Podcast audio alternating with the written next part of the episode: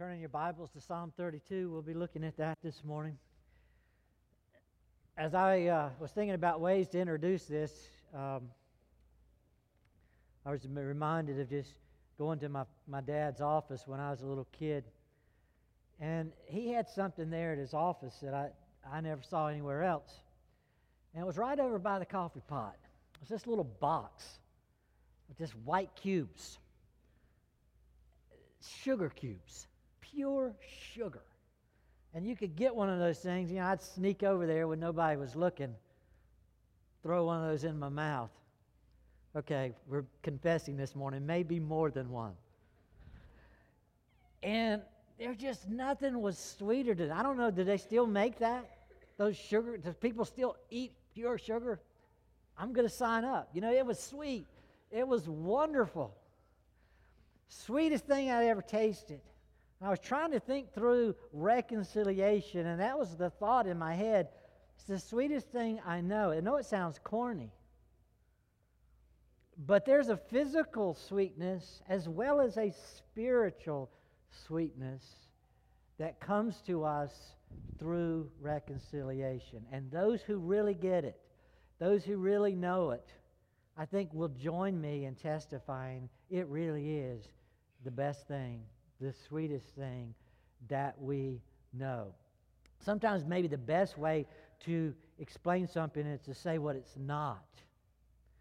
I remember a, a, man coming to me and he said, Preacher, I don't think I will go to hell when I die.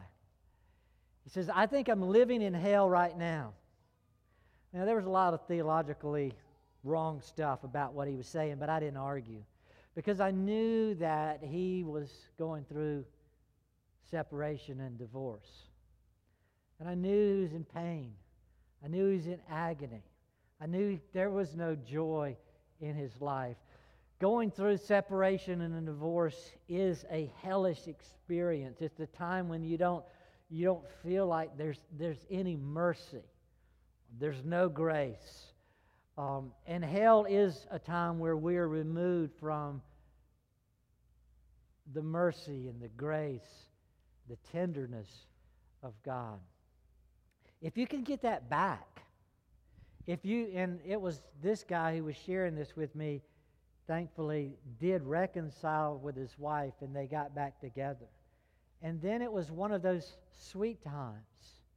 And that's the way it is in our relationship with God. We, we're born going to hell, we're born out of a saving relationship with God. And, and if we can be brought into His tenderness and His mercy, if we can know that we're going to die and we're not going to be in hell, we're not going to be at that place where God gets angry and the wrath of God is poured out upon us. We're going to be at a place of sweetness, of tenderness, of kindness, of mercy, of grace. When you begin to realize the comprehensiveness of being saved and redeemed, you begin to see, you know, it, it's sweet. It's really sweet. And I want us to get a sense of that this morning as we look at Psalm 32, this whole passage on reconciliation with God. It begins with this word, how blessed is he. You know, there's a lot of passages in Scripture that says, Blessed is the man of God. This, I think, perhaps is one of the chief blessings we have with God. It's this blessedness that comes through reconciliation. How blessed is he whose transgression is forgiven, whose sin is covered. Uh, you know, when you stop to think about that, the sin that should cause our death, the sin that should cause our going to hell, it's covered. It's forgiven. It's dealt with. we need to get a grip on how precious that is, how blessed it is to be in that particular situation, um, to not be under judgment, to not be under God's wrath.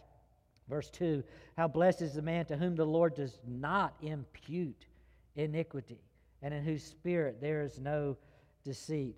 Again, perhaps the best way to see this is to see what it's not. Look with me at Luke chapter 16, the testimony of a rich man on this subject. Luke chapter 16. beginning at verse 19. It says there now there was a rich man and he habitually dressed in purple fine linen joyously living in splendor every day don't miss a description because you may be that person you know people like that I talk with these kind of people i say you know you're you're living a dream you get to wake up put on a choice of clothes, whatever you really want. And you get to choose joy today. I said, that's the dream. That's the American dream, and you get to live it. It's pretty exciting that you can really afford to do whatever you want to do, and you just get to go do it. Well, that's this guy. He's the rich man. He gets to dress the way he wants to dress, joyously living in splendor every day. Verse, jump down to verse 23. In Hades, he lifted up his eyes, being in torment, and saw Abraham far away and Lazarus in his bosom. And he cried out and he said, Father Abraham, have mercy on me, and send Lazarus so that he may dip the tip of his finger in water and cool off my tongue, for I'm in agony in this flame. But Abraham said, Child, remember that during your life you received your good things, and likewise Lazarus bad things, but now he's being comfort, being in comfort here, and you're in agony. And besides all this, between us and you, there's a great chasm fixed, so that those who wish to come over from here to you will not be able, and that none may cross over from there to us. And he said, Then I beg you, Father, that you send him to my father's house for I have five brothers, in order that he may warn them, so that they will not also come to this place of torment. But Abraham said, They have Moses and the prophets. Let them hear them. Stop right there and think about this. You know, the rich man is he's in agony in Hades, and he's begging for just a drop of cool water. And he's told that that's not going to happen. And he says, Well, if it's not going to happen, I got five brothers. They haven't died yet. They don't need to come here. This is misery. He says, Send them this message. And Abraham responds, They got a Bible. They got a Bible. They can read it. Sometimes we don't see the value of this. This is the word that leads us from death to life. And Abraham says, They got a Bible. Do we pick it up? Do we read it? Do we go from death to life? Abraham says they have Moses and the prophets. That's their Bible. Let them hear it. Verse 30. But he said, No, Father Abraham, but if someone goes to them from the dead, they will repent. Said, well, I don't need you to read them the Bible. I need you to go from death back to them. And the answer was, verse 31 but he said to him, If they do not listen to Moses and the prophets, in other words, if they don't pay attention to their Bible, they will not be persuaded, even if someone goes to them from the dead. Here we have a rich man giving us counsel from Hades, and he says they need to repent. He got it. That perhaps if somebody came from the dead and spoke to them, they would repent they would deal with their sin. How blessed it is to have a man's sin dealt with and covered and forgiven and not imputed against them. That's what the rich man was saying. I'm in misery, I'm in agony because I did not deal with my sin. I didn't repent, I didn't turn from it. I had the choice every day, and I chose to just live for me. And I never dealt with my sin.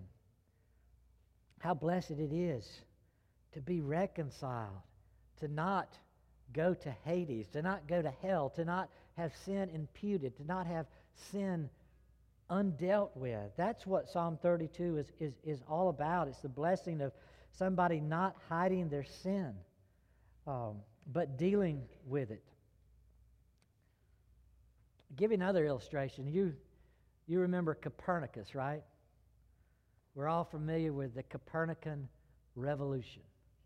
You know, before, and Copernicus was just a good mathematician. Before he showed, showed up, we thought we were the center of the world.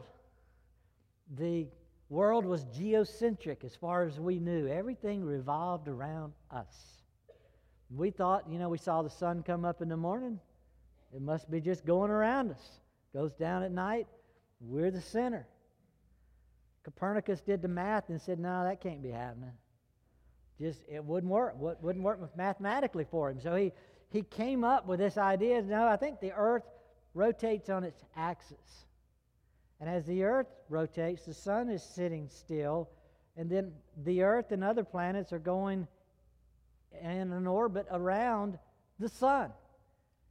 And he said, so it's not geocentric, it's heliocentric. And it was a revolution, known as the Copernican Revolution. And it's changed our world. Well, that wasn't the most significant thing Copernicus did or said or understood or knew. And you get the most significant thing when you look at his tombstone. Wonder what this smart guy who became famous and rich and wealthy could do it all.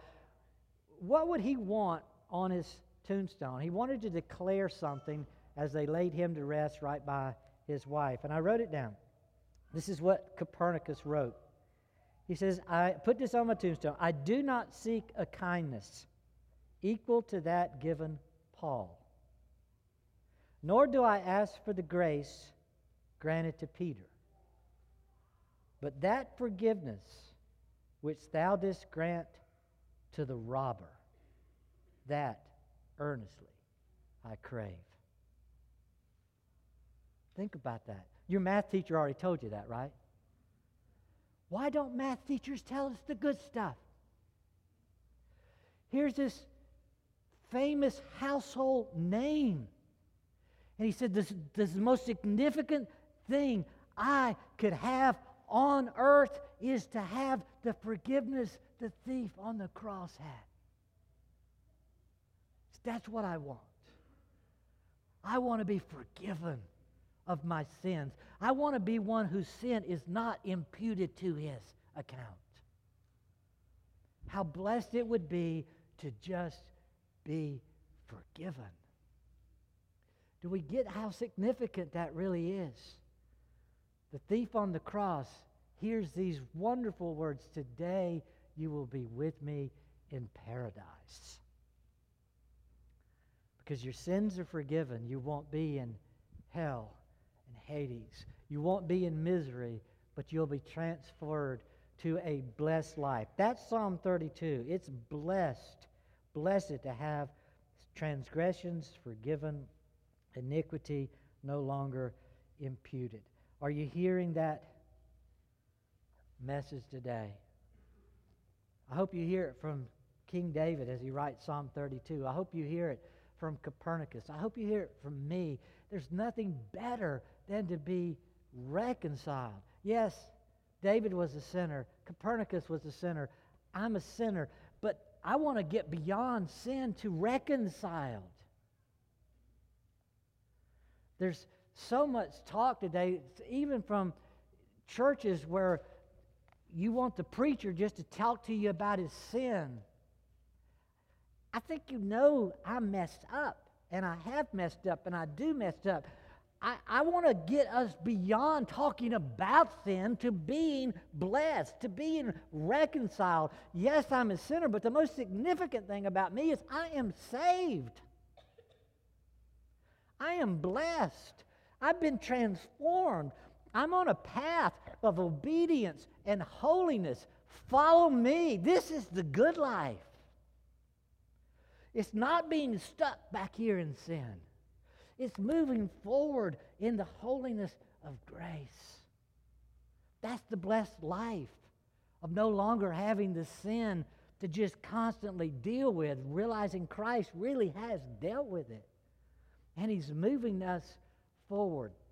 Yes, there's lots we have to do, but we have such a blessed, wonderful life. How do you get there? Well, let's look back at Psalm 32, verse 3. When I kept silent about my sin, my body wasted away, though my groaning all day long, through my groaning all day long. That's why I said it's not just a spiritual sweetness when I was using that corny sugar cube illustration. There's a physical side of it too. Reconciliation gives me a physical well being that I did not have until sin was dealt with. There's a physical blessing as well as a huge spiritual blessing. He says, My body was wasting away. I was groaning. The physical pain comes through sin, not just spiritual separation and lack of mercy from God. Verse 4 For day and night your, your hand was heavy upon me. My vitality was drained away as with the fe- fever heat of summer. We all know what it is like at times just to be drained, to be exhausted, to be weak, to have no energy. And sometimes it's not just because you're eating the wrong foods or drinking the wrong drink, it's because God's hand is upon us because we're keeping silent about our sin, uh, wasting away. Why? What's the reason? Don't miss verse 3. First few words. Why are you in this condition? You open your mouth for so many other things. Why don't you open your mouth for this? Confess sin. So as long as I kept silent about my sin, I wasted away. I remember this preacher came to my house years ago. He was from Charleston, and he had, was living in an adulterous affair. Very conservative pastor. One of those people I would consider a rock, very reformed, very doctrinal. But he was in this affair. And he finally confessed it. But he didn't confess it until he was in the hospital. Didn't confess it until the doctors couldn't figure out what was wrong with him. He said, I think he's got a blood disease. All we know is he's wasting away. He's going to die. And in that condition, he said, I need to come clean. I need to confess that I have another lady on the side. And it's been going on over a year that I'm living in an adulterous relationship. His wife already knew it, confessed it to his church. They pretty much already knew it. He confessed it to God. God already knew it. The problem was not that people didn't know about his sin. The problem was, verse 3, I kept silent. The problem was he did not confess it. He didn't see that he was physically wasting away, he was spiritually wasting away because he was refusing to deal with his sin. That may be your condition. Now, I've written a paper on it, you've read it, I've preached on it. There's at least 12 reasons why you may be going through a trial besides sin, okay? So I'm not saying every time you're losing energy, wasting away, it's because of sin. There are times when it's not because of sin. But this one time in Psalm 32, it's very clear the reason he was physically losing energy and drained the reason he was spiritually in a mess was because of sin. And there's times that's the only reason in our life, too. So you have to be sensitive to the Holy Spirit right now. Are you in your condition you're in because you simply have refused to confess sin? Now, I'm not saying you have to tell me. I'm not saying you have to tell the world. There's someone you have to tell. You may have to you definitely have to tell God, and you may have to tell one other person. I don't know who all that is. It depends on that sin. But are you keeping silent? Are you not being honest? Are you not dealing with the sin? And as a result of not dealing with it, you're headed to more and more misery. You're compounding misery, and your problem is neglect. You know you need to confess and you're not doing it. You're maintaining, you are maintaining a miserable existence. It's not just happening to you, you're maintaining it. God says, because you're keeping silent about your sin. You need to confess it. God promises misery without confession. Day and night, says God's hand was heavy upon me. Is there some sin you're not dealing with? It's a silent sin. You don't want to talk about it. And yet it's draining you. I know there are people who say to me, you know, I don't know why this is happening. Well, if you don't know why, then maybe there's a sin. Have you gone before God and say, God, show me my sin? What is the sin? God's not going to hide it from you. Problem is you don't you know what it is, you just don't want to confess it. One of the silent sins that we face today in our culture is not loving your wife, not submitting to your husband. Nobody gets to see it. It happens in your home. Your husband already knows it, your wife already knows it, your kids already know it. But you're not confessing it. How about the sin of gaming on the internet? Some people say, I, I don't have time to read the Bible. Let me look at your surfing record, the times you're surfing on the internet, see if that argument holds up. How many hours do you spend surfing? Saying, God, I don't have time for you. How about the sin of pornography? Some of you are spending two, three, four hours a day or more looking at stuff that's taking you away from God and away from faithfulness to Christ and your family. And you're staying silent. Nobody knows, nobody will see, nobody understands. And you're maintaining this miserable existence because you will not confess your sin to God and to others. And it's draining you when you could have such a blessed existence. So I encourage you. The Spirit is convicting you. Yes, this is sin. And I should have confessed by now. And it really is messing me up. I could have so much more joy and so much more assurance, so much more comfort, so much more ministry if I would just deal with this sin and I know it. So, what that sin is, I'm going to encourage you to confess it, to deal with it, because there's misery without reconciliation. If your God's hand is heavy upon you here, it will also be heavy upon you in hell. What we want is for God to remove his hand from us and put it on Christ and let us go free.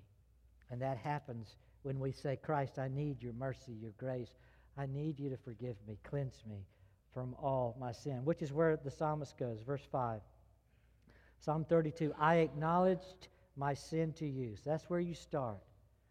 Tell God. You can do it right where you are. Pray, I acknowledge my sin to you, Lord and my iniquity I did not hide. This is coming clean. I said, I will confess my transgressions to the Lord, and you forgave the guilt of my sin.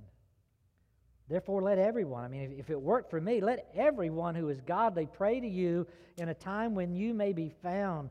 Surely in a flood of great waters they will not reach him. Now, what's he saying there? Pray to God in a time where he may be found. He can be found right here, today, right now. This is the day of salvation. You can find him, he's here. But if you wait, it says this flood of great waters, you wait till it's really bad. It's like you're getting swallowed up with trial and temptation and problems, and then you want to cry out, uh uh-uh, uh, you're not going to find him then. It says you need to do it now while, while he's speaking to you. Don't say, well, I'm going to take it to the last moment maybe I can escape then. I said, no, that's, that's not the way it happens. That's not sincerity. That's running your life. That's obedience the way you want to. That's not godly obedience. Acknowledge your sin. Look at, um, uh, you know, people say, well, before we do jump there, people say Psalm 32 was probably written right after, uh, like Psalm 51, right after David committed murder Uriah right after he committed adultery with Bathsheba? Well, it wasn't written right after. Because Bathsheba, when he committed adultery with Bathsheba, she became pregnant. And he wasn't confronted with his sin until that pregnancy went full term and there was a baby born. So we're into nine months to 12 months, somewhere in there. The baby's alive at this point when David deals with his sin. And I think that's when this is written, Psalm 32. He says, I went that whole year of misery. I knew i I messed up. I committed murder. I committed adultery. And God's hand was heavy upon me. Who was going to confront me? I was the king. I was in charge. I was, I was rich. I could do whatever I wanted. But God's hand was heavy upon me, and I just started wasting away. My vitality, I, I woke up in the morning, and I didn't have any energy anymore. David said, I finally got it. That I needed to do business with God, I needed to confess. He says, So when I acknowledged my sin, that changed everything. And God worked a work in my life. Look at 1 John chapter 1 verse 9. Here's what I was always taught was the Christian's bar soap. Maybe that helps you remember it too. 1 John 1 verse 9 says if we confess our sins, he is faithful and righteous to forgive us our sins and to cleanse us from all unrighteousness. If we acknowledge our sins, if we confess, confess means to agree with God. If you go before God and you say, God, I agree, your Ten Commandments are still the moral standard, and I have broken them. I've not been all in worshiper of you, first commandment. I have not been worshiping the way you want me to, verse second commandment. I've not lived a holy life, third commandment. Profanity just comes out of my mouth. Fourth commandment, I haven't given you your day. Fifth commandment, I've not honored authority like mom and dad and all the authority you've put over me. We acknowledge this. Sixth commandment, uh, I murder. I don't treat people as made in your image. I get angry at people and I want to see them die. That's murder. Seventh commandment, adultery. I look at pornography and I, I don't honor the marriage you created. Eighth commandment, Lord, I take stuff from people. It's all about me. I steal. Ninth commandment, Lord, I'm not about the truth. I'm about getting ahead. Sometimes you got to do a little lying. And then the tenth commandment, I'm not content with what I have. I want what you've got. Don't covet. Do we go before God with God's standard and say, God, I agree with you. That's still the standard. And so every time I break the standard, I sin. I acknowledge my sin to you. I agree with you. You're right. I'm wrong. Please fix it. Take away my sin. Forgive. Notice what he forgives in 1 John 1 9. Didn't say forgave the sin, he forgave you. He forgives us. The sin, there may be consequences, there may be things that have to be dealt with, but He forgives us. And He begins to cleanse us from all unrighteousness so that we don't stay in that sin. But His, his job is to make us holy, to cleanse us from that sin. Look at 2 Corinthians, one, my favorite verse, 2 Corinthians 5.21. You see the wonderful exchange. He made him. So this is God the Father making him, that's God the Son, Christ. He made him who knew no sin to be sin on our behalf so that we might become the righteousness of God in him. So, imperfect illustration, but this is us and we're sin. There's nothing on this stack but sin. This is Christ. There's nothing on this stack but righteousness. He made him who knew no sin, nothing here but righteousness, knows no sin, to be sin. So he takes this sin and puts it over here on Christ. He made him who knew no sin to become sin, that we might become the righteousness of God. Takes Christ's righteousness and puts it over here in him. What a wonderful exchange. He forgives us so that now when he looks at us, he sees the righteousness of Christ imputed to us, credited to us, on us. He sees all of our sin credited and imputed to Jesus. So Christ receives our hell and our damnation. We receive his righteousness and all the reward that comes with that. Why would you not acknowledge your sin? That's what you get. That's the exchange. It's so blessed. We confess our sins. He's faithful and just, just putting it on Christ, faithful and just to forgive us of our sins and to cleanse us from all unrighteousness. What a wonderful, magnificent plan God has. He's promised to give us righteousness in Christ, which is where David goes, verse 7 of Psalm 32 You're my hiding place. You preserve me from trouble. You surround me with songs of deliverance. When you get that wonderful exchange, you get nothing but just joy of being forgiven. What joy. Um, there's no reason why we shouldn't deal with sin right now. There's no reason why we shouldn't deal with sin every day. And then we can sing songs of deliverance. One of my favorite songs, the, the old hymn, There is a fountain filled with blood drawn from Emmanuel's veins, and sinners plunge beneath the flood, lose all their guilty stains. The dying thief rejoiced to see that fountain in his blood in his day and there may I, though vile as he, wash all my sins away. Do you have a song of deliverance? When it, Lord, it's so good when you take away my sin. It's just that freedom of knowing I don't have to pay for it, you pay for it. You forgive me, and you let me walk free. It's, it's such, a, a, such joy, such a, I call it the merriment of reconciliation. And then it leads you to ministry. Verse 8 to the end of Psalm 32 is just ministry. Verse 8 says, I will instruct you. It's like Dale said, you went from being this sinner to being an instructor in holiness. Verse 8 I will instruct you and teach you in the way in which you should go. I will counsel you with my eye upon you. Do not be as the horse or the mule, which have no understanding, whose trappings include a bit and a bridle to hold them in check. Otherwise, you know, they don't, they don't follow directions. Verse 10 Many are the sorrows of the wicked, but he who trusts in the Lord, loving kindness shall surround him. Be glad in the Lord and rejoice, you righteous ones, and shout for joy, all you who are upright in heart. It's pretty easy. It's like verse 8 listen. Uh, verse 9 don't be foolish like you need direction. You've got it. Verse 10 choose to enjoy God's love, trust in Him.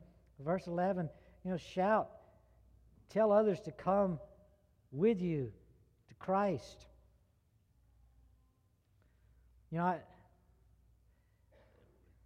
when I see phrases like this in the Bible, and shout for joy, all you who are upright in heart, I'm thinking, when do we do that? How do we do that? Somebody tells you to shout for joy, and you say, ah, you know, I don't know what's involved in that. I don't either. But I'm going to give you an opportunity. How about this? I am redeemed. I am redeemed. I am redeemed. I mean, that's, that's exciting. And we need, we need to get a, a, a sense of that. To, to wake up and say, I don't have to live in the misery of my sin today. I am redeemed. Rejoice in that and share that. That's the good news that we share with others. Not that you're in trouble and I'm in trouble, but no, I'm, I'm redeemed out of trouble.